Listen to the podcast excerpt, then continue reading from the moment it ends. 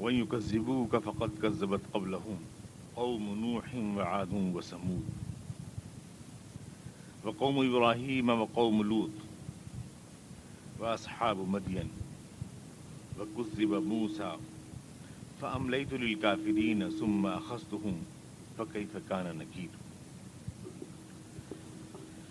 فكأي من قرية أهلكناها وهي ظالمة فهي خابية على عروش أفلم يسيروا في الأرض فتكون لهم قلوب يعقلون بها أو آذان يسمعون بها. فإنها لا تعمل الأبصار ولكن تعمل القلوب التي في الصدور. ويستعجلونك بالعذاب ولن يخلف الله وعده. وإن يوما عند ربك كألف سنة مما تعدون. وكأي من قرية أمليت لها وهي ظالمة ثم أخذتها وإلي المصير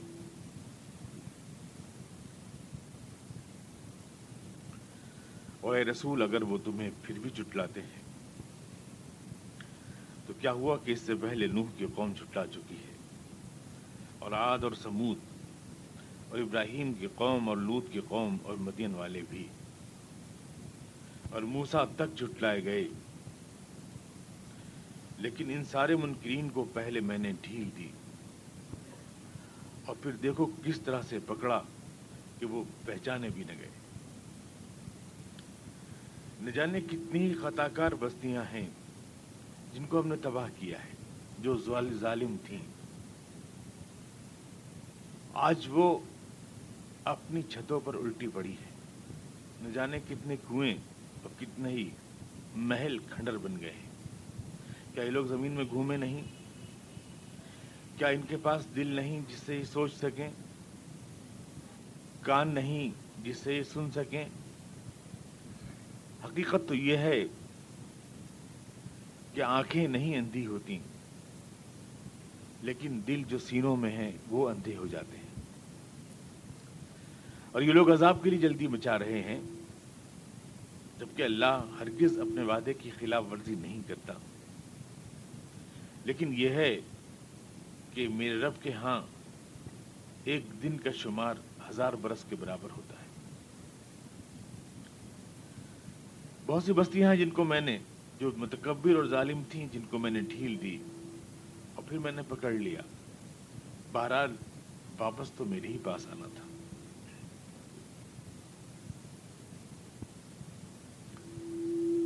کا زبو کا فقط کا ضبط قبل قوم نوح وعاد و سمود گزشتہ آیات میں، پچھلے ہفتے کے درس میں آپ کے سامنے اسلام کا جو تصور ہے، میں نے عرض کیا تھا کہ اسلام نے لفظ جنگ کا نہیں بولا ہے، بلکہ اسلام نے بولا ہے دف الناس یعنی لوگوں کو ہٹاتا ہے۔ دف اللہ الناس بعضهم ببعض له دمت صوامع۔ اللہ تعالیٰ ظالم و متکبر لوگوں کو اگر دوسروں کے ذریعے نہ ہٹاتا رہے، تو دنیا میں فساد پھیل جائے اور نہ جانے کتنی عبادت گاہیں اور نہ جانے کتنی سومعے، گرجا اور چرچ اور مسجدیں جن میں اللہ کا نام لیا جاتا ہے، وہ سب منہدم ہو جائیں۔ لیکن حقیقت یہ ہے کہ اللہ طاقتور ہے اور زبردست ہے۔ یہ آیت تھی جو پچھلے ہفتے آپ نے سماعت فرمائی، جس کا درس تھا۔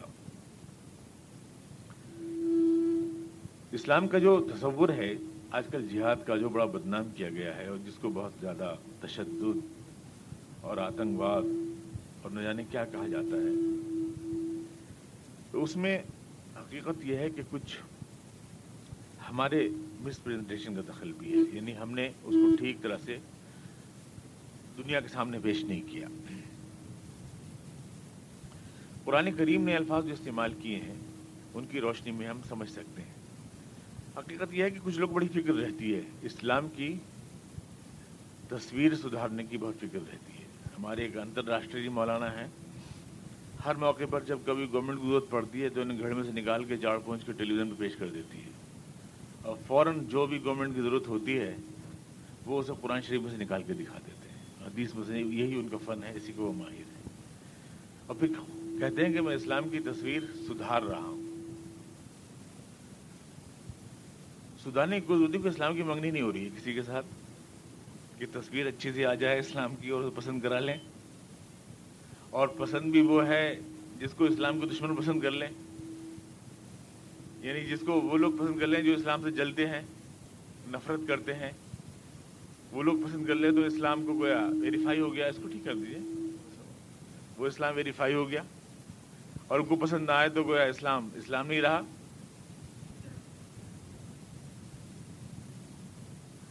اسلام اپنے آپ میں، اس کی تصویر جو ہے اپنے آپ میں اسلام کی، وہ درست ہے، اسے کسی کو سدھارنے کی ضرورت نہیں ہے۔ جو لوگ یہ کہتے ہیں نا کہ ہم سدھار رہے ہیں، وہ حقیقت میں یوں کہتے ہیں کہ ہم اللہ تعالیٰ سے زیادہ سیٹ زبان بول سکتے ہیں اور اللہ تعالیٰ سے زیادہ لوگوں کو سمجھانے کی صلاحیت رکھتے ہیں۔ تو قرآن کریم نے میں اللہ نے الفاظ کا جو استعمال فرمایا ہے، وہ خود اس بات کو ظاہر کرتا ہے کہ اسلام نے صرف اس لیے، دیکھیے اسلام نے اس آیت میں جو لفظ بولا ہے سوام وبیع و صلوات، کتنا بڑا انڈیکیشن ہے۔ صرف مسجدوں کی حفاظت کی بات نہیں کر رہا اسلام، تمام عبادت گاہیں حتیٰ کہ چرچ، وہ جو عیسائی اس وقت دشمن تھے مسلمانوں کے، اور یہودی ان کے صلوات یعنی ان کے جو کنیسا تھے، ان سب کی بھی حفاظت کی بات اسلام کر رہا ہے کہ ان سب کی بھی حفاظت یعنی ماحول میں اسلام کا جو مادہ ہے، وہ ہے سلامتی۔ اور ایمان کا مادہ ہے امن۔ اور یہ الفاظ بجائے خود اس بات کا اشارہ ہے کہ اسلام امن اور سلامتی کا ضامن ہے۔ اسلام تشدد اور دہشت گردی کا مذہب نہیں ہے۔ جیسا کہ اس کو آج کل بدنام کیا جاتا ہے اور جیسا کہ مستقل ایک ماحول بنا کر اور اسلام کے سر منڈ دیا جاتا ہے اور اس کو غلط تصویر دنیا کے سامنے پیش کی جا رہی ہے، اسلام کی اپنی اصل تصویر جو ہے وہ حضور اقدس الزا تسلیم اور صحابہ کرام کی سیرت میں ظاہر ہے اور واضح ہے۔ قرآن کریم نے ان لوگوں کا کردار بتایا کہ اگر یہ زمین میں قابض ہو جائیں الزین امکن فی الارض، زمین میں اگر ہم ان کو اقتدار ادا کر دیں، تو یہ نماز قائم کریں گے اور زکوٰۃ دیں گے۔ یہ بے گناہوں پر ظلم نہیں توڑیں گے۔ یہ بے گناہوں کا خون نہیں بہائیں گے۔ یہ ظلم جبر نہیں کریں گے، بلکہ یہ نماز قائم کریں گے یعنی اپنے اللہ کے سامنے سے جریز ہوں گے اور زکوٰۃ کا نظام قائم کریں گے۔ یعنی یہ بندگان خدا کی مدد کے لیے اپنی کمائی میں سے ایک حصہ نکالیں۔ یہ پہچان ہے اسلامی اقتدار کی۔ ہر جگہ یہ یہ دو پہچانیں بتائی گئی ہیں کہ اقامت سلاد اور ایتائے زکوٰۃ یعنی اللہ سے تعلق اور اللہ کے لیے مال خرچ کرنا بندگان خدا کے لیے۔ یہ پہچان ہوتی ہے اسلامی اقتدار کی۔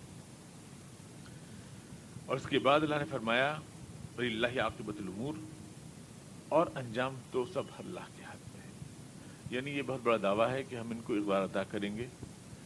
اسلام کو، اسلام کے ماننے والوں کو۔ اور ایک روز جو ہے یہ گویا زمین کی تقدیر کے مالک ہوں گے۔ یہ بظاہر بہت بڑا دعویٰ لگتا ہے، لیکن ساری چیزوں کا انجام تو اللہ کے ہاتھ میں ہے اور اللہ عاقبت العمور اور جب سب کچھ اللہ کے ہاتھ میں ہے اور دعویٰ کرنے والا بھی وہی ہے تو پھر اس میں کوئی استحالی کی گنجائش نہیں رہ جاتی۔ عذاب کا مطالبہ کرتے تھے مشرقین مکہ۔ اور کہتے عذاب کیوں نہیں آتا؟ طاقت اپنا جو ان کے اندر تکبر اور جو غرور تھا، وہ ان کو اسلام قبول کرنے میں خارج تھا۔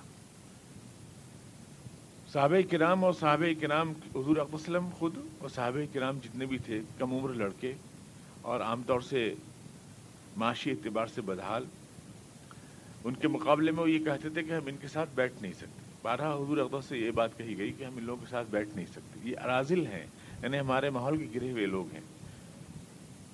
ہم اشراف ہیں، ہم ان کے ساتھ بیٹھ نہیں سکتے۔ یہ بات کہا کرتے تھے۔ اراضی بادی اوائی ہمارے ماحول کے گرے ہوئے لوگ ہیں یہ۔ اور ہم ان کے ساتھ بیٹھ کر کے ہماری انسلٹ ہوتی ہے، توہین ہوتی ہے۔ تو اتنا غرور تھا ان کے اندر۔ اس ماحول میں بیچارے عصبیت کے مارے ہوئے اللہ کے رسول نے شاد فرمایا تھا، اس لیے کہ لئی سمینا من دا العصبیہ ومن قاتل العصبیہ ومن مات العصبیہ۔ ہمیں سے نہیں وہ شخص جو قومی غرور اور نسلی غرور کے اندر مرتا ہے، جیتا ہے یا اس کی دعوت دیتا ہے یا اس کے اوپر زندہ رہتا ہے۔ وہ مسلمان نہیں ہو سکتا۔ جو قومی غرور، یہ تو آج کے دور کی خصوصیت ہے کہ نیشنلزم یعنی قومی غرور کو بھی یہ لوگ ایک قابل تعریف چیز سمجھتے ہیں۔ میں نے کہا تھا نیشنلزم جو ہے وہ ایک طرح کا یعنی اس کا مطلب یہ ہے کہ وہ مرغا جو اپنے گورے پہ اذان دے، وہ ہے نیشنلسٹ سب سے بڑا۔ بس میں ہی سب سے اچھا ہوں، باقی سب دنیا میں خراب ہے جتنے بھی ہیں۔ ہر ہر قوم کو یہ نیشنلزم یہی سکھاتا ہے۔ لیکن اسلام نے سکھایا کہ تکبر اور غرور اللہ کے سوا کسی کو زیبا نہیں۔ تو اگر تکبر میں رسول طرح انکار کرتے ہیں تو کیا ہوا؟ اگر اسلام کی عظمت کو تسلیم کرنے سے انکار ہے، قومی غرور حائل ہے۔ اپنے مسندوں کا غرور حائل ہے۔ تو کیا ہوا؟ اسی غرور کا شکار ہوئی ہیں پچھلی قومیں بھی۔ نوح کی قوم نے بھی انکار کیا تھا۔ آج نے اپنی جسمانی طاقت سے انکار کی مطلب تکبر کیا تھا۔ سمود نے اپنی انجینئرنگ کی صلاحیت کے اوپر، قوم سمود تعمیراتی انجینئرنگ کے اندر بہت ماہر تھی۔ اس پہ انہوں غرور کیا تھا۔ قوم ابراہیم نے اور قوم لوت نے کسی نے اپنی سیاسی طاقتوں پر، کسی نے اپنی فوجی طاقت کے اوپر ان سب نے غرور کیا تھا اور اصحاب مدین نے بھی۔ اور موسا کا بھی انکار کیا گیا تھا۔ فرعون نے اپنی سرکشی میں فرعون عزیل اوتاد وہ خیمہ و خرگاہ والا فرعون جسے بڑا غرور تھا اپنی طاقت کے اوپر، اس نے بھی انکار کیا تھا۔ لیکن کیا ہوا؟ فملئی تو کافرین میں نے ان انکار کرنے والوں کو کچھ ٹائم دیا۔ کچھ مہلت دی میں نے انہیں۔ اللہ تعالیٰ مہلت دیتا ہے، اس مہلت کا غلط مطلب سمجھتے ہیں لوگ۔ تاریخ کے کیلنڈر کے اندر پچاس سو برس کی کوئی اہمیت نہیں ہوتی۔ کوئی اہمیت نہیں ہوتی۔ تھوڑی سی مہلت اللہ تعالیٰ قوموں کو دیتا ہے اور سمجھتے ہیں کہ ہم بس تم نے دوم دنیا کو ہم نے جیت لیا ہے۔ ہمارے پیروں تلے ہے۔ کوئی ہمارے غرور کو ہلا نہیں سکتا۔ کوئی ہمیں نیچا نہیں دکھا سکتا۔ تو میں نے انہیں تھوڑی سی مہلت دی۔ سم آخست ہوں پھر میں نے ان کو پکڑ لیا۔ یعنی اللہ تعالیٰ پکڑنے سے پہلے تھوڑی سی مہلت دیتا ہے، تھوڑا کھل کھیلنے کا موقع دیتا ہے تاکہ اپنا اکاؤنٹ پورا کر لیں۔ اپنے اوپر فرد جرم پوری کر لیں جو جتنی بھی ہے، تاکہ ایک مکمل مقدمہ ان کے خلاف بن سکے۔ تو اللہ تعالیٰ ڈھیل دیتا ہے، مہلت دیتا ہے۔ سم آخست ہوں پھر پکڑ لیتا ہے وہ۔ جب پاپ کا گھڑا بھر جاتا ہے، تو اللہ تعالیٰ پکڑ لیتا ہے۔ یہ اصول میں نے آپ سے عرض کیا تھا کہ ویسے تو یہ دنیا دار الجزا نہیں ہے۔ ہمارے سارے اعمال جتنے اچھے برے ہیں، سب کی جزا اور سزا کا فیصلہ حشر میں ہوگا۔ اور وہیں پر اللہ تعالیٰ نیک اعمال والوں کے لیے جنت کا اور بروں کے لیے جہنم کا فیصلہ فرمائے گا۔ لیکن دنیا کے اندر بھی اللہ تعالیٰ نے ایک لائن رکھی ہے، ڈینجر لائن رکھی ہے۔ خطرے کی لائن جب اس نشان کو کوئی چھو لیتا ہے، تو اللہ تعالیٰ کا قانون تقوین حرکت میں آتا ہے اور ان اعمال کا اثر دنیا میں بھی ظاہر ہوتا ہے۔ یعنی ڈبل کو یہ ڈبل وہ ہوتا ہے اللہ تعالیٰ کا۔ اصل جو ہماری جزا و سزا ملنی ہے، وہ تو آخرت میں ملے گی، لیکن اجتماعی معاملات ہمارے جب تغیان اور ظلم کو چھونے لگتے ہیں، تو اللہ تعالیٰ یہاں بھی اس ظلم کا نتیجہ دکھاتا ہے۔ تکبر کا نتیجہ دنیا میں بھی دیکھنا پڑتا ہے انسان تکبر انسان یا قومیں کیوں کرتی؟ کس لیے کرتی ہیں تکبر؟ انسان کے پاس کیا ہے تکبر کرنے کے لیے؟ کس شے پہ تکبر کرتا ہے، کون سی چیز کی شیورٹی ہے؟ کسی بھی قوم کے پاس یا کسی بھی فرد کے پاس۔ آپ انفرادی سطح پر دیکھیں، ہمیں اپنی صحت کی کوئی شیورٹی ہے؟ ہمیں کوئی ایسا مرض لاحق نہیں ہو سکتا۔ آج ہم جو تنے تنے پھر رہے ہیں، اپنی جوانی میں یا اپنی طاقت میں، اپنے جوش میں، ذرا سا ایکسیڈنٹ ہو، ہم اپاہج ہو جائیں۔ ذرا سا کوئی مرض ہو جائے ہمیں اور ہم بیکار ہو جائیں، بالکل۔ حسن بے ناز کرتے ہیں ذرا سی دیر میں کوئی مرض لگے سارا حسن ختم ہو جائے۔ دولت کا کیا ہے؟ آنی جانی ہے۔ تیمور سے دولت خاں تھے۔ دولت خاں تیمور کے وہ تھے سپہ سالار بعد میں نابینا ہو گئے۔ تو یعنی تیمور تو ان سے کہا کہ بڑے دولت مند ہوئے، تو کہا کہ تمہارے پاس دولت، تمہارا نام دولت کیسے ہے؟ تم تو اندھے ہو۔ دولت کیا اندھی ہوتی ہے۔ یہ تیمور نے کہا۔ تو اس نے کہا کہ اندھی نہیں ہوتی، تو تمہارے سے لنگڑے کے پاس کیوں آ جاتی؟ تیمور تو لنگڑا تھا نا، تو تمہارے پاس لنگڑے کے پاس کیوں آ جاتی؟ گندی نہیں ہوتی۔ تو دنیا میں ان چیزوں کا کوئی بھروسہ نہیں ہے۔ جس کے اوپر آدمی غرور کرتا ہے، جن چیزوں پہ تکبر کرتا ہے آدمی، ان چیزوں کا کوئی بھروسہ نہیں ہے۔ آدمی کی اپنی جان کا، اپنی صحت کا، ان ساری چیزوں کا جو آدمی سمجھتا ہے کہ میں بہت مضبوط ہوں اور میری جڑیں بڑی مضبوط ہیں اور مجھے کوئی ہلا نہیں سکتا۔ جو آدمی یہ سمجھتا ہے، حالات کا کون سا موڑ کہاں پہنچا دے؟ دوسرے جو وہ جن لوگوں کا وہ مذاق اڑا رہا ہے، خود ان کی صف میں کھڑا ہو جائے۔ کسی کی بے کسی کو مسکرا کر دیکھنے والے، تجھے لے آئے اس منزل پہ مستقبل تو کیا ہوگا؟ حالات تو ہر ایک دور ہے نا، گھومتا ہے۔ ان تاریخ کو لوگ کہتے ہیں نا کہ وہ بہتا ہوا دریا ہے۔ اب بہتا ہوا دریا نہیں ہے زمانہ زمانہ گھومتا ہوا پہیا ہے۔ بار بار ریپیٹ ہوتا ہے۔ اور حالات سب کے اوپر سے گزرتے ہیں، ہر طرح کے حالات گزرتے ہیں۔ بس آدمی میں عادت ہے کہ آدمی اچھے حالات میں تو یہ سمجھتا ہے کہ اب کبھی رات نہیں ہوگی۔ بس ہمیشہ دن رہے گا۔ یہ آدمی کی فطرت ہے۔ کہ اللہ ان انسان لہدغا اور راہوس تخنا ذرا آدمی کے پاس وسائل ہوں تو اس کا دماغ اکڑ جاتا ہے، گردن میں سریے پڑ جاتے ہیں آدمی۔ لیکن کیا ہونا ہے؟ حالات کس موڑ پہ جائیں گے؟ کل ہمارے سامنے کیا ہے؟ یہ انسان کو پتہ نہیں۔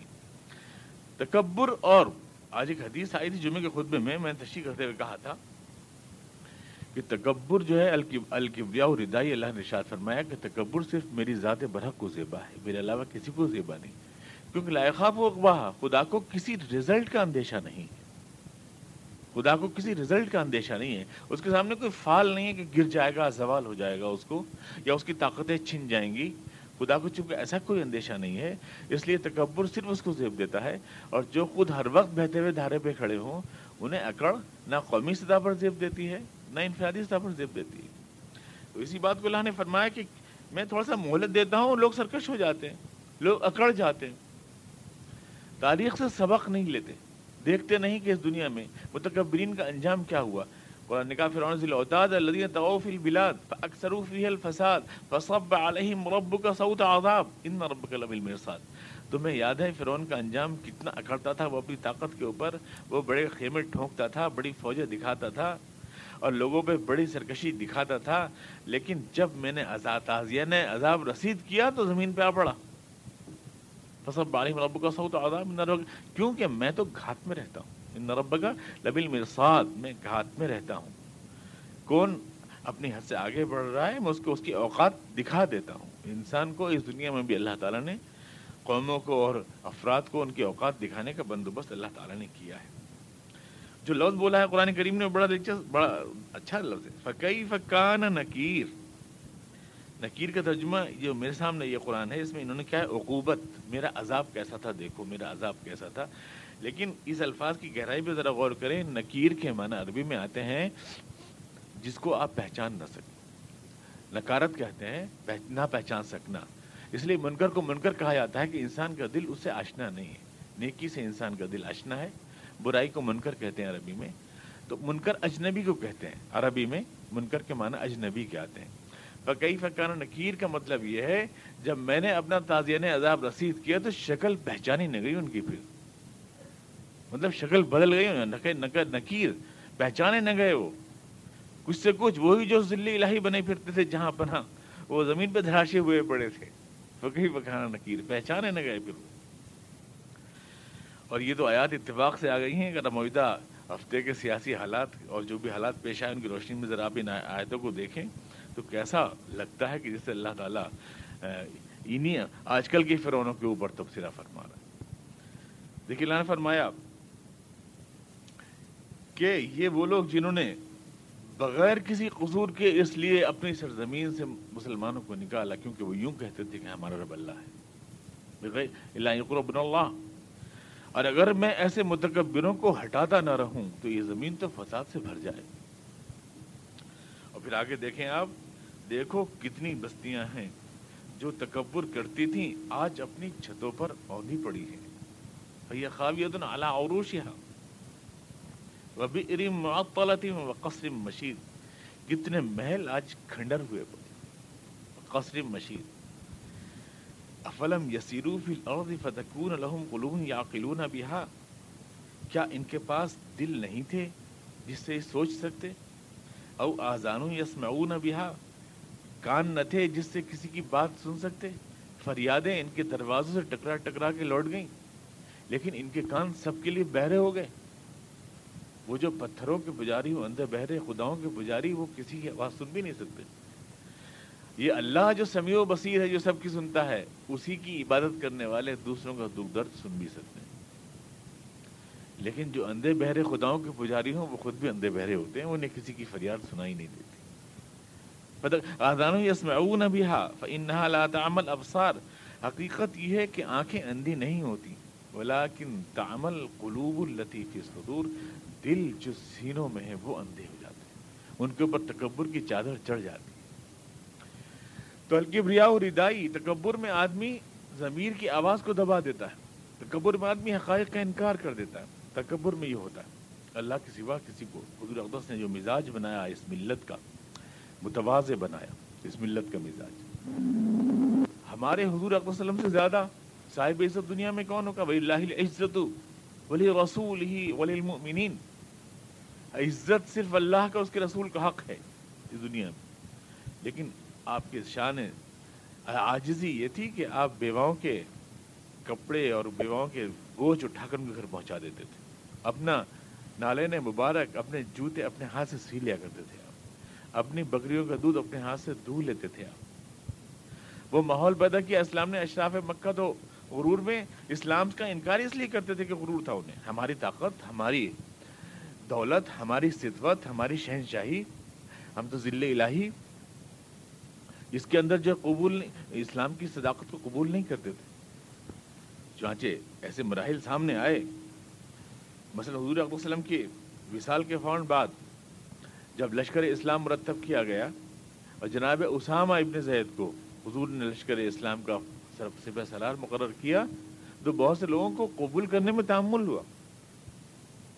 یعنی ان میں جو ایک نسلی غرور پہلے تھا یا بچے ہوئے تھے، جو اثرات خاص طور سے حدیث الحاد جو نئے نئے ہوئے تھے، جو حضور کی شان تربیت سے زیادہ فیضیاب نہ ہو سکے تھے، انہیں احساس ہوا اس بات کا اور کہا کہ ہم جیسے اشراف جو ہیں، یہ غلام بڑے کم صورت تھے جناب اسامہ۔ حضرت زید جو غلام تھے، ان کے بیٹے تھے، چیچک داغ بھی تھے، رنگ بھی ان کا جو ہے سیاہ تھا۔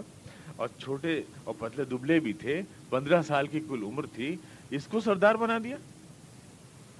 ہضم نہیں ہو رہا تھا ان سے۔ ابو بکر صدیق اللہ عنہ کے پاس آئے اور کہا کہ ان کو ہم ان کی سرداری کیسے قبول کریں؟ ہم جیسے شان والے لوگ۔ اشراف مکہ، اشراف قریش قبول نہیں کریں گے اسامہ کی سرداری۔ یہ بات کہی گئی۔ لیکن جناب ابو صدیق اللہ نے فرمایا کہ قسم خدا کی، جس کو اللہ کے رسول نے سردار بنایا ہو، ابو بکر اس کو ہٹا نہیں سکتا۔ اور نہ صرف سردار بنایا، بلکہ ان کی مہار پکڑ کے اونٹ کی چلے۔ حالانکہ ابر صدیق اللہ عنہ کو آپ کیا سمجھتے ہیں؟ ابر صدیق اللہ عنہ، اس وقت بھی اسلامی حدود جو تھیں، پورے جزیرہ نمایاں عرب سے پار کر چکی تھیں۔ جزیرہ نمایاں عرب کو پار کر چکے، رومن امپائر اور کسرا امپائر کو چھو رہی تھی اس وقت بھی۔ اور جناب قیصر و کسرا دہلتے تھے ان کے نام سے، لیکن اونٹ کی مہار پکڑ کے آ رہے تھے اسامہ ابن زید۔ کپڑوں، کپڑے، اونٹ کی جو چاپ پڑتی تو اسے دھول اڑتی تو کپڑے میلے ہو رہے تھے۔ وہ غلام زیادہ سوار اونٹ کے اوپر اور مہار پکڑے ہوئے ہیں، یہ امیر المومنین۔ یہ تھا اسلامی اقتدار کا مزاج۔ یہ تھا اسلامی اقتدار کا مزاج۔ یوں اکاؤنٹ کے تھوڑی دیکھتے تھے، کسی بات۔ اب اس کے بعد کہا، اسامہ نے خود کہا کہ، امیر المومنین، مجھے شرم آتی ہے کہ آپ مہار پکڑ کے چل رہے ہیں، میں اونٹ کے اوپر بیٹھا ہوں۔ فرمایا کہ نہیں، اسامہ، ایسے بیٹھے رہو، کیونکہ تم اس کے بیٹے ہو جس کو اللہ کے رسول کو، جس سے بہت پیار تھا۔ زید کے بیٹے ہو تم۔ اسی طرح بیٹھے رہو۔ اور اگر تمہارا اونٹ کا غبار میرے کپڑوں کو میلا کر رہا ہے، تو یہ تو میرے لیے خوش قسمتی کی بات ہے، اسامہ۔ یہ یعنی ان لوگوں میں تکبر غیرت مندی تو تھی۔ اقبال نے کہا کہ فقیری میں تھے وہ اللہ کے بندے غیور اتنے کہ منم کو گدا کے ڈر سے بخشش کا نہ تھا یار۔ غیرت مند تو تھے، مگر متکبر نہیں تھے۔ بیت المقدس کے موقع پر، فتح بیت المقدس کے موقع پر جناب عمر فاروق رضی اللہ عنہ جب تشریف لائے، تو اس حال میں کہ عمر فاروق رضی اللہ عنہ اپنے غلام سے افلا سے یہ طے کیا تھا کہ تھوڑی دیر تم بیٹھنا، اونٹ پر تھوڑی دیر میں بیٹھوں گا۔ کیونکہ ایک ہی اونٹ ہے اور ہم دو ہیں۔ غلام سے برابر کا معاہدہ کر رہے ہیں امیر المومنین۔ اور کون امیر المومنین؟ کون ہے عمر فاروق؟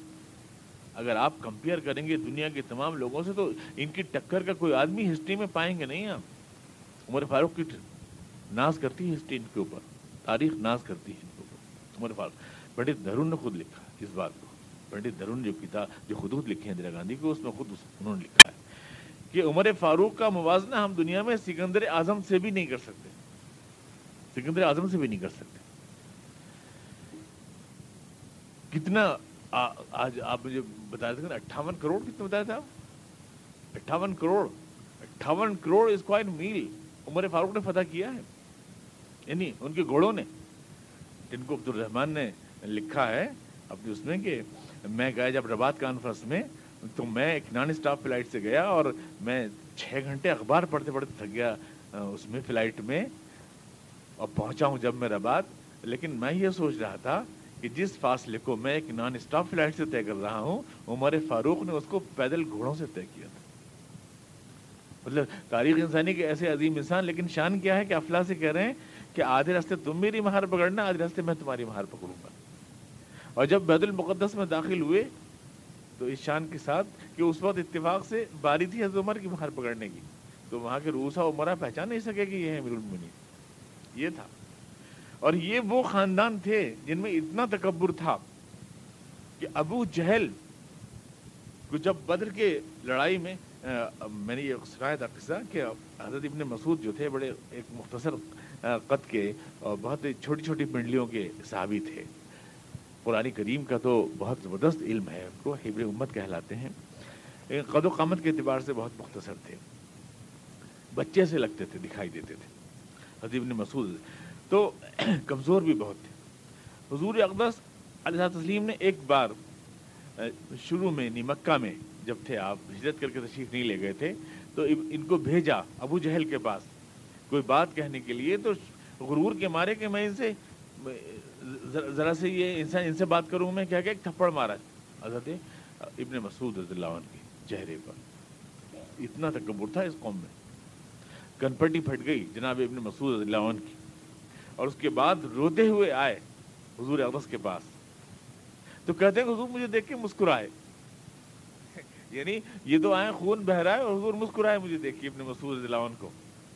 اور کہتے ہیں میں سمجھ نہیں سکا کیوں مسکرائے، لیکن پھر یہ ہوا کہ بدر کی لڑائی میں اتنا یہ ابو جہل متکبر جب مرا ہے، تو اس نے یوں کہا، یہ افرا کے جو بیٹے تھے معذ اور معاذ، جنہوں نے قتل کیا تھا، ان سے کہا کہ میری گردن بہت نیچے سے کاٹنا۔ تاکہ جب حضور کے سامنے سر پیش ہوں، محمد کے سامنے صلی اللہ علیہ وسلم، تو میرا سر سب سے اونچا رکھا ہو۔ خوب نیچے سے کاٹنا اتنا تکبر تھا۔ میں مرتے مرتے بھی یہ فکر تھی کہ میرا سر سب سے اونچا ہو۔ تو ابن مسعود سے کھینچ نہیں سکا اس کا سر۔ تو کن پٹی میں سوراخ کر کے اس میں رسی باندھ کے کھینچتے لائے حضور کے پاس۔ تو سمجھ میں آیا کہ حضور اس روز میری کن پٹی پہ مارا تھا، اس نے خون بہا تھا اور حضور مسکرائے تھے۔ تاریخ کیا منظر سامنے لانے والی تھی ابو جہل کو پتہ نہیں تھا کہ آنے والے حالات اس کو ایسا بے بس کر دیں گے کہ اس کے کنپٹی میں رسی ڈال کے کھینچ کے لایا جائے۔ غرور تو دو منٹ میں نکل جاتا۔ ہے آدمی کی شان، آدمی کس بات پر کس بڑھتے ہوئے۔ قرآن کریم نے کتنے پیارے الفاظ میں کہا ہے، لا تمشی فی الارض مرحا انکا لن تخرق الارض ولن تبلغ الجبال طولا۔ زیادہ اکڑ مت ہے انسان۔ کیونکہ تو زمین میں چھید نہیں کر سکتا، تو آسمان میں سوراخ نہیں کر سکتا۔ تو پہاڑوں کی اونچائی کو پہنچ نہیں سکتا۔ موت کا انکار نہیں کر سکتا۔ کب کیا ہو جائے؟ کب نیچے آپ پڑے آپ کچھ معلوم ہے؟ کہا کا غرور ہے؟ تو قرآن نے کہا کہ کتنی بستیاں بڑی اکڑتی تھیں جو آج اپنی چھتوں پہ آندھی پڑی ہیں۔ جیسے ہمارے امریکہ بہادر آندھے پڑے ہیں آج۔ یہ دیکھو تو غرور کے مارے، ہمارے پینٹاگن کو کوئی چھو نہیں سکتا ہے۔ دنیا بھی دادا گیری ہمارے کتنے دھوس کتنے آئے۔ سنی، انہوں نے کوئی آئے آکان تھے جس سے سن سکتے۔ کتنے معصوم بچوں کی فریادیں، کتنی چیخیں۔ ایک پوری قوم بچپن سے جوان ہو گئی، اس کو آسمان کے نیچے چھت مطلب اپنے خیموں میں بوڑھے ہو کے مر گئی، ان کے کانوں پہ چوں نہیں رہیں گی۔ یوں غرو ویٹنام کے لوگوں کو انہوں نے رلایا، یوں تمام دنیا کو رلا رہے ہیں۔ یہ اسلحہ کے چالاک تاجر لوگوں کو لڑاتے ہیں اور اپنی بندوقیں اور اپنے ٹینک بیچتے ہیں اور دنیا بھر کو بیوقوف بناتے ہیں۔ دنیا بھر کو خون چوستے ہیں دنیا بھر کا۔ دنیا بھر میں سودی جال پھیلاتے ہیں۔ سودی جال پھیلاتے ہیں، فوج کے جنگ کے منصوبے بناتے ہیں۔ دنیا میں تشدد پھیلاتے ہیں اور دوسرے پر تشدد کا الزام لگاتے ہیں۔ یہ دنیا کے سب سے بڑے دادا ہیں۔ دنیا کے سب سے بڑے دادا ہیں یہ لوگ۔ اور اس کے بعد پھر کب کیا ہو جائے یہ سوچا نہیں اس بات کو۔ کان نہ تھے کیا ان کے جو سنتے، یہ دل نہ تھے کیا سوچ سکتے؟ کسی بات کو سوچ سکتے؟ اس کے دل نہیں تھے کیا؟ کس نے کیا کیا کیا؟ اس بحث میں تو میں نہیں جاتا۔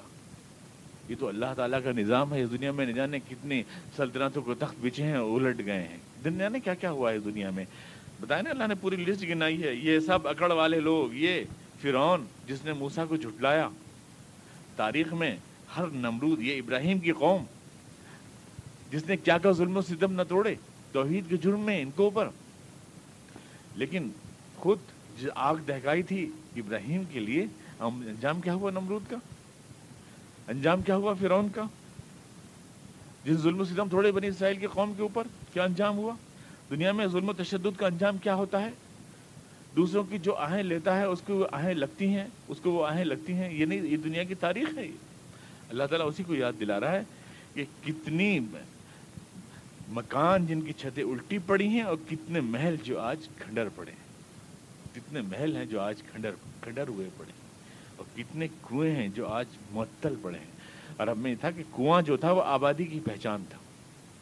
اس زمانے میں کوئی رننگ واٹر تو تھا نہیں، بس ہر جگہ کنواں کھودتے تھے، اسے پانی لیتے تھے، تو کنواں کا مطلب آبادی ہوتا تھا۔ تو کتنے کنویں ہیں جو آج کھنڈر پڑے ہیں؟ کتنی آبادیاں ویران ہو گئی ہیں اور کتنے اکڑ والے تاریخ سے رفو چکر ہو چکے۔ جو اب زمانے میں سمجھتے تھے کہ دنیا کو ہم گھماتے ہیں اپنی انگلیوں سے، یہ سمجھتے تھے۔ لیکن آج داستان ماضی بن گئے، داستان پرینہ بن گئے۔ عروش یہ و ارم و قصرم مشید اور نہ جانے کتنے بیکار اور کتنے قصر کھنڈر ہیں۔ آخر کیوں بھول جاتا ہے آدمی؟ اس طاقت کو جو سب سے عظیم طاقت ہے۔ کیوں بھول جاتا ہے کہ ہم اس کے مقابلے میں کچھ بھی نہیں ہیں؟ مستقبل، ماضی، حال، سارے زمانے جس کے لیے بالکل ایک حیثیت رکھتے ہیں، ہم اپنے ذرا سا کچھ ہمارے پاس آئے اور ہم دے ہو جاتے ہیں، پاگل ہو جاتے ہیں۔ تاریخ میں اگر کچھ کا موقع مل جائے کچھ دن کے لیے، دس، بیس، پچاس، سو برس، تو یہ سمجھنا نہیں چاہیے کہ ان کی جڑیں بہت مضبوط ہیں۔ جڑیں بہت مضبوط ہیں۔ انہوں نے فرما دیا کہ صاحب ہماری وہ عمارتوں کی بنیادیں ہلی ہیں، مگر ہماری بنیادیں نہیں ہلی ہیں۔ نہیں ہلی ہیں تو کہا کی صفائی دے رہے ہو؟ کہا کی صفائی دے رہے ہو بھائی؟ کیوں بتا رہے ہو دوسروں کو نہیں ہلی ہیں؟ کچھ نہ کچھ تو ہلا ہے۔ جبھی تو اناپ شناب کبھی کچھ کہہ رہے ہو کہ یہ مانوتا کے خلاف ہے، کبھی کرو ہمارے خلاف ہے۔ کبھی کسی، کبھی لوکل کر رہے ہو، کبھی جنرل کر رہے ہو اس کو۔ کیوں؟ کچھ تو ہوا ہے۔ کچھ تو ضلع الہی کو محسوس ہوا ہے کہ جب دوسروں پہ دکھ ٹوٹتا ہے تو کیا ہوتا ہے؟ یہ تو ہوا ہے۔ میں اس اقدام کا دفاع نہیں کر رہا ہوں۔ میں یہ نہیں کہہ رہا ہوں کہ یہ جیسے ہمارے خان صاحب کے پیٹ میں درد ہونے لگتا ہے کسی درد ہونے لگتا ہے کہ اسلام کی چھوی کو سدھارنے کی ضرورت ہے۔ اسلام کی اپنی چھوی اپنے آپ میں بہت اچھی ہے۔ اسے آپ جیسے آرٹسٹوں کی ضرورت نہیں ہے، کیونکہ چھوی سدھاریں۔ جیسے میں نے کہا، اسلام کی کہیں منگنی نہیں ہونے جا رہی ہے کہ اچھے سے فوٹو نکال کے آپ پیش کریں دنیا کے سامنے۔ اسلام کی چھوی اپنے آپ ہے۔ اسلام نہیں کہتا کہ بے گناہوں کا آپ خون بہائیں۔ اسلام نہیں کہتا کہ ظلم و تشدد کریں۔ اسلام اسلام ہے یعنی سلامتی کا دین ہے۔ اسلام ایمان ہے یعنی امن کا دین ہے۔ یہ سب اسلام نہیں کہتا۔ میں تو صرف یہ کہتا ہوں کہ تاریخ میں اللہ تعالیٰ نے قانون رکھا ہے کہ ظالم کو اس کے کرتوت کی سزا ملتی ہے۔ چاہے زلزلے آئیں، چاہے بجلیاں گریں، چاہے جھٹکے لگیں، چاہے کوئی اٹھ کر کے ظالم کا ہاتھ مرو کا جو پیغام ہے، اس کو بدنام کرنے کے لیے چھیٹے اڑانے کے لیے بہت سے ڈرامے تو خود پروجیکٹ کیے جا رہے ہیں۔ کچھ پتہ نہیں حقیقت کیا ہے۔ میں کہتا ہوں کوئی بھی ٹپڑی کرنا قبل از وقت ہے، کوئی حقیقت، کچھ پتہ نہیں، سب بنائے ہوئے ڈرامے ہیں۔ جو روز بناتے رہتے ہیں، نئی نئی فلمیں، انہوں نے ایک فلم اور بنا لی ہو اس میں کچھ نہیں۔ کوئی کچھ نہیں ہے۔ مجھے تو پورا لگتا ہے کہ سب کچھ بنایا ہوا ڈرامہ ہے۔ ایک طرف تو یہ کہتے ہیں کہ صاحب لوگوں کی پلاننگ بڑی زبردست تھی، بڑی ٹائمنگ صحیح تھی۔ اور ایک طرف اتنے الو تھے کہ وہ سب کچھ ریکارڈ چھوڑ کے گاڑی میں اور اپنے قرآن شریف میں کیا کہ چھوڑ کے چلے گئے۔ یعنی پلاننگ میں ہر چیز ملحوظ تھی، مگر یہ بات ملحوظ نہ رکھی انہوں نے۔ حقیقت میں اسلام کو بدنام کرنے کا یہ سب کچھ کیا ہے، کیسے ہے، کون کر رہا ہے، کچھ پتہ نہیں۔ مگر یہ کہ اس کیا حقیقت ہے تو اللہ جانے۔ لیکن یہ واقعہ ہے کہ اللہ مغروروں کو ان کی انجام دکھایا کرتا ہے، یہ چیز ہمارے سامنے آئی۔ تکبر کی اللہ کمر توڑ دیا کرتا ہے، یہ چیز ہمارے سامنے آئی۔ کہ یہ جو قرآن کریم اللہ نے فرمایا، یہ ہوتا ہے۔ اور یہ بات کہ ہم یہ سمجھیں کہ آج ہم اگر ہم کسی کی طاقت مضبوط کریں گے، جیسے ہمارے یہاں کے لوگ سمجھ رہے ہیں، ہمارے یہاں کے لوگ سمجھ رہے ہیں کہ ہم کسی گنڈے کی پیٹ تھپ تھپائیں گے، اس کے ہاتھ مضبوط کریں گے تو بڑا فائدہ ہوگا۔ ایسا کچھ نہیں ہے۔ جب کسی آپ گنڈے کے ہاتھ مضبوط کرتے ہیں تو وہ آپ کا گلا بھی گھونٹ سکتا ہے۔ آپ کا کب آپ کا گلا گھونٹ دیں؟ اس کی کوئی ضرورت نہیں ہوتی۔ یہ بہت غلط پالیسی ہے جو اختیار کی جا رہی ہے۔ آپ کا گلا بھی گھونٹ سکتا ہے۔ وہی برطانیہ اور وہی طاقتیں جنہوں نے آزادی سے پہلے ہندوستان کو لوٹا، ایسٹ انڈیا کمپنی، دوبارہ وہ آپ کے مارکیٹوں کو لوٹ رہے ہیں دھڑا دھڑ اور آپ کو الجھا کے لڑائیوں میں اور اپنی بندوقیں اور اپنی ٹینک بیچ رہے ہیں اور آپ ان کے ہاتھ بیوقوف بن رہے ہیں اور آپ پھر ان کے جھنڈے گا رہے ہیں، تو آپ سے بڑا سمجھدار کون ہوگا دنیا میں؟ آپ سے بڑا سمجھدار کون ہوگا؟ قرآن نے کہا کہ کیا یہ لوگ زمین میں گھومے نہیں؟ یعنی کیا انہوں نے تاریخ کا مطالعہ نہیں کیا؟ کھنڈرات کو نہیں دیکھا؟ جو کچھ بیت چکی ہے، زمین کے اوپر کتنی کہانیاں، تحریر ہیں اس کو نہیں دیکھا ان لوگوں نے۔ تو کیا ان کے پاس دل نہیں ہے جس میں کوئی دھڑکن پیدا ہوتی ہو؟ کوئی کان نہیں ہے ان کے پاس جسے کچھ سن سکے؟ اللہ نے فرمایا، پھر لا تعمل ابصار۔ آدھے آنکھیں اندھی نہیں ہوتی ہیں، آنکھیں تو بڑی تیز ہیں، بڑے کیمرے فٹ ہیں۔ پندرہ منٹ پہلے کیمرہ لگا کے فوٹو کھینچ لیتے ہیں۔ آنکھیں اندھی نہیں ہیں۔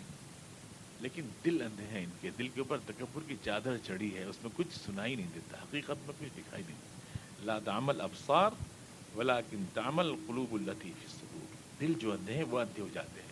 حقائق سامنے ہوتے ہیں، پھر بھی آدمی انکار کر دیتا ہے، اس لیے کہ اس کا دل، متکبر دل، حقائق کو ماننے سے انکار کر جاتا ہے۔ ویسے تاجرون کا بلازاب تو اسے بار بار جلدی مچا رہے ہیں کہ ہمارے پر عذاب کیوں نہیں آتا ہمارے پر عذاب کیوں نہیں آتا؟ تو اسے بار بار کہہ جا رہے ہیں۔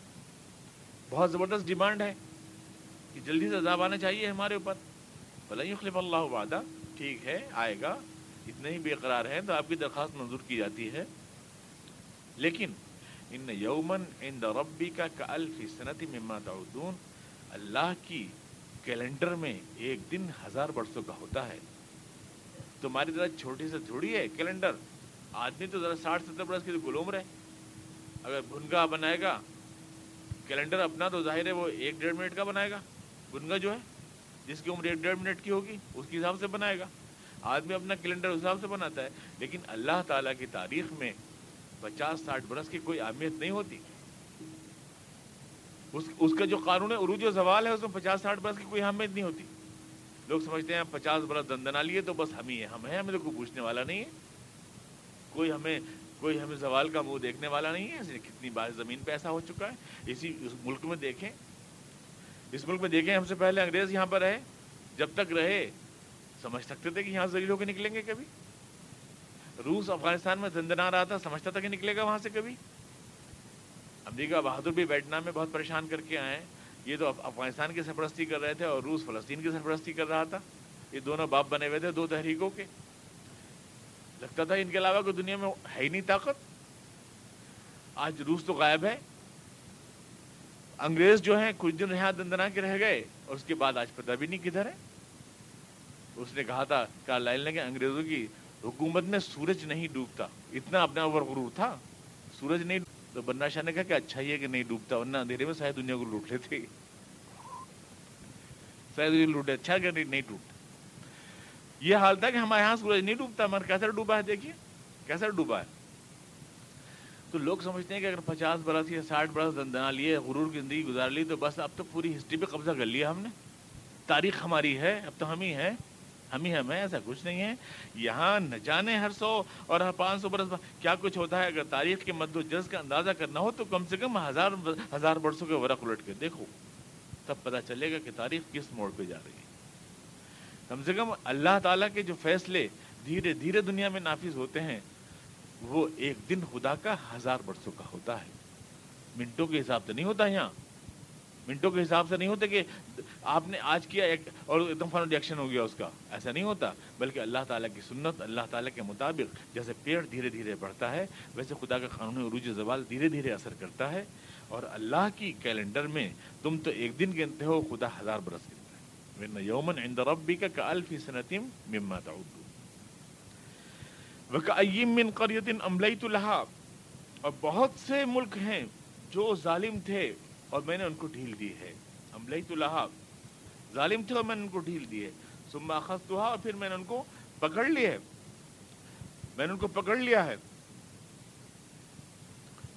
ظالم اور متکبر بہت سے تھے جن کو میں نے ایک دم پکڑ لیا ہے. وہ تو ظالم تھے ہی نہیں تھے جنہوں نے حملہ کیا، میں اس کو نہیں کہتا۔ ہو سکتا ہے آپ ظالم ہیں کہ اسلام میں خودکشی نہیں ہے، کہ اسلام کے اندر بے گناہوں کو مارنا نہیں ہے، اسلام میں بے گناہوں کو مارنے کی اجازت نہیں ہے۔ اس کو میں تسلیم کر لوں گا، لیکن کیا یہ بے گناہ تھے؟ یہ ظالم و تکبر نہ تھے؟ وہ ورلڈ ٹریڈ سینٹر جہاں سے ساری دنیا کو اپنے تجارت کے جال میں پھانسنے کا اور ایکسپلائٹ کرنے کا منصوبہ بنایا جائے، مثلا مثال کے طور پر جہاں پر یہودی اکانومی قابض ہو۔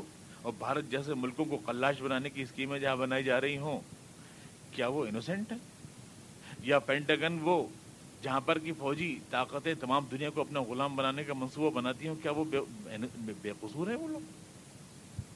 حقیقت میں یہ ہوتا ہے تو میں لوگوں میں ایک ذہن یہ بن گیا ہے کہ جو فوجی ہے وہ قصوروار ہوتا ہے۔ فوجی قصوروار نہیں ہوتا۔ فوجی تو بیچارہ تنخواہ کے لیے کرتا ہے، جو کچھ بھی کرتا ہے۔ جو پالیسیاں بناتے ہیں وہ قصوروار ہوتے ہیں۔ جو دنیا میں انسانوں کے خون سے کھیلتے ہیں، جو بے گناہوں پر ظلم اٹھاتے ہیں، جو بے گناہوں کا خون جوس کے اپنے محل کھڑے کرتے ہیں، وہ ہوتے ہیں اصل گناہ گار جن پر کسی کی نگاہ نہیں جاتی۔ آگ لگاتے ہیں وہ، اور جب آگ لگ جاتی ہے تو پانی کی بالٹیاں لے کے بجھانے کے لیے آ جاتے ہیں پھر۔ چہرے پہ معصومیت کی نقاب چڑھائے ہوئے۔ گلی گلی پیٹرول بکھیرتے ہیں وہ، اور جب آگ لگ جائے یہ کس نے بکھیرا، کس نے بکھیرا؟ اور یعنی یہی تو ہے، تو قرآن کریم کہہ رہا ہے کہ میرا قانون جو زوال نافذ اس پہ نہیں ہوتا کہ کس نے کیا ظاہرہ کیا ہے۔ اس کے پیچھے جو نیتیں ہیں، جو حقائق ہیں، اس کے اوپر ہوتا ہے۔ بہت سے ہیں جو میں ڈھیل دیتا رہتا ہوں، لیکن حقیقت میں تو وہ ظالم و متکبر تھے۔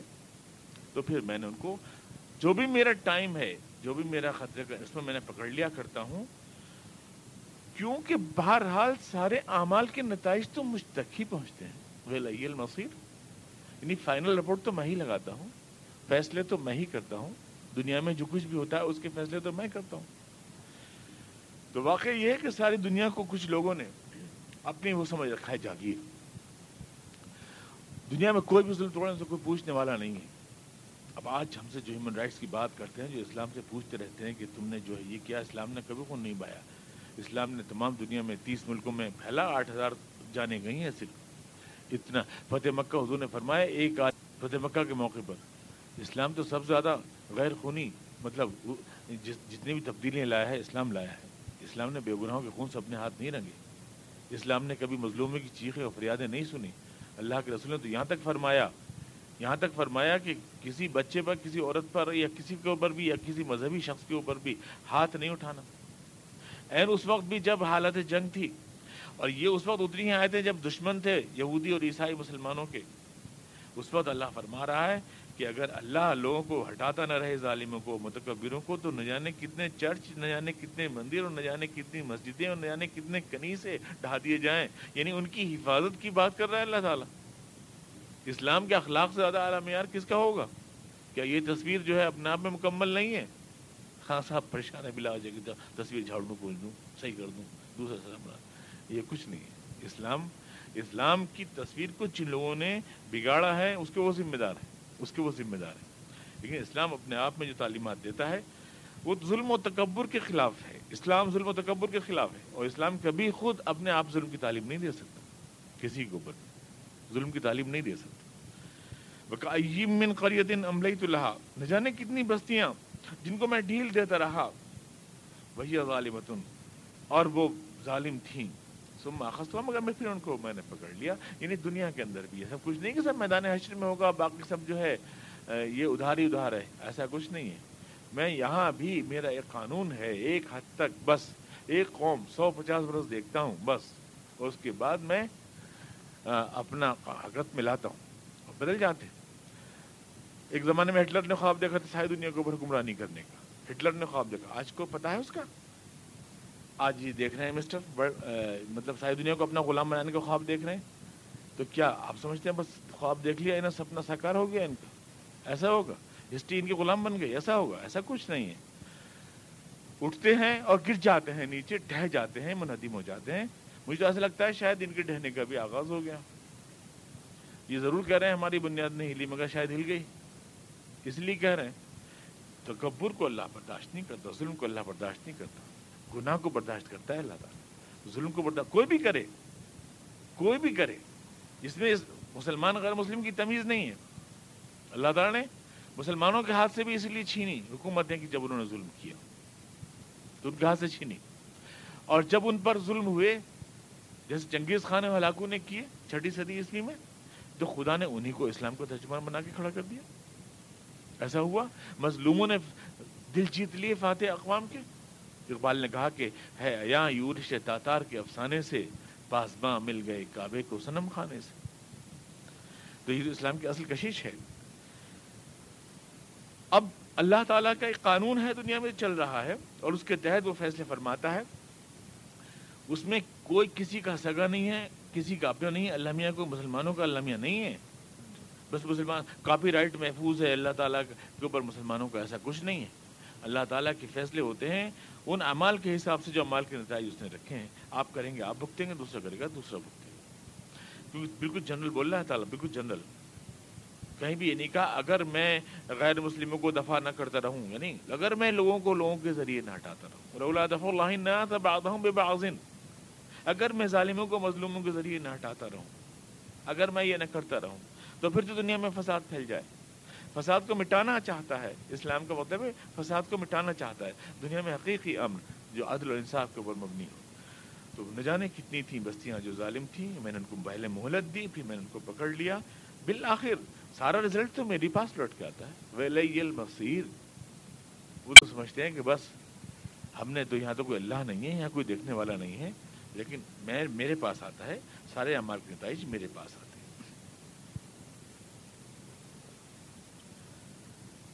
ہیں جی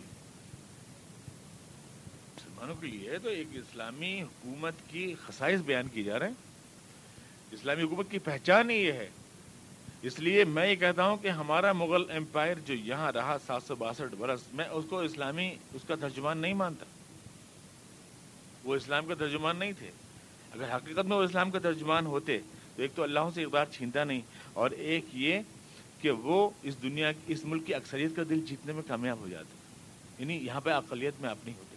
اور اقامت سلاد و اطاعت زکات یہ دو پہچانیں بتائیں اسلامی حکومت کی۔ یعنی وہ نماز قائم کریں گے، نظام نماز قائم کریں گے اور زکات یہ پہچانے اگر یہ چیز نہیں پائی جا رہی تو وہ اسلامی اقدار نہیں ہے۔ سیدھی سی بات ہے۔ یہ دو پہچانے اللہ نے انڈیکیٹ کی ہیں۔ اب یہ تو یہاں تو شراب کے جام چھلکے ہیں یہاں تو رقص درباروں میں ہوئے ہیں۔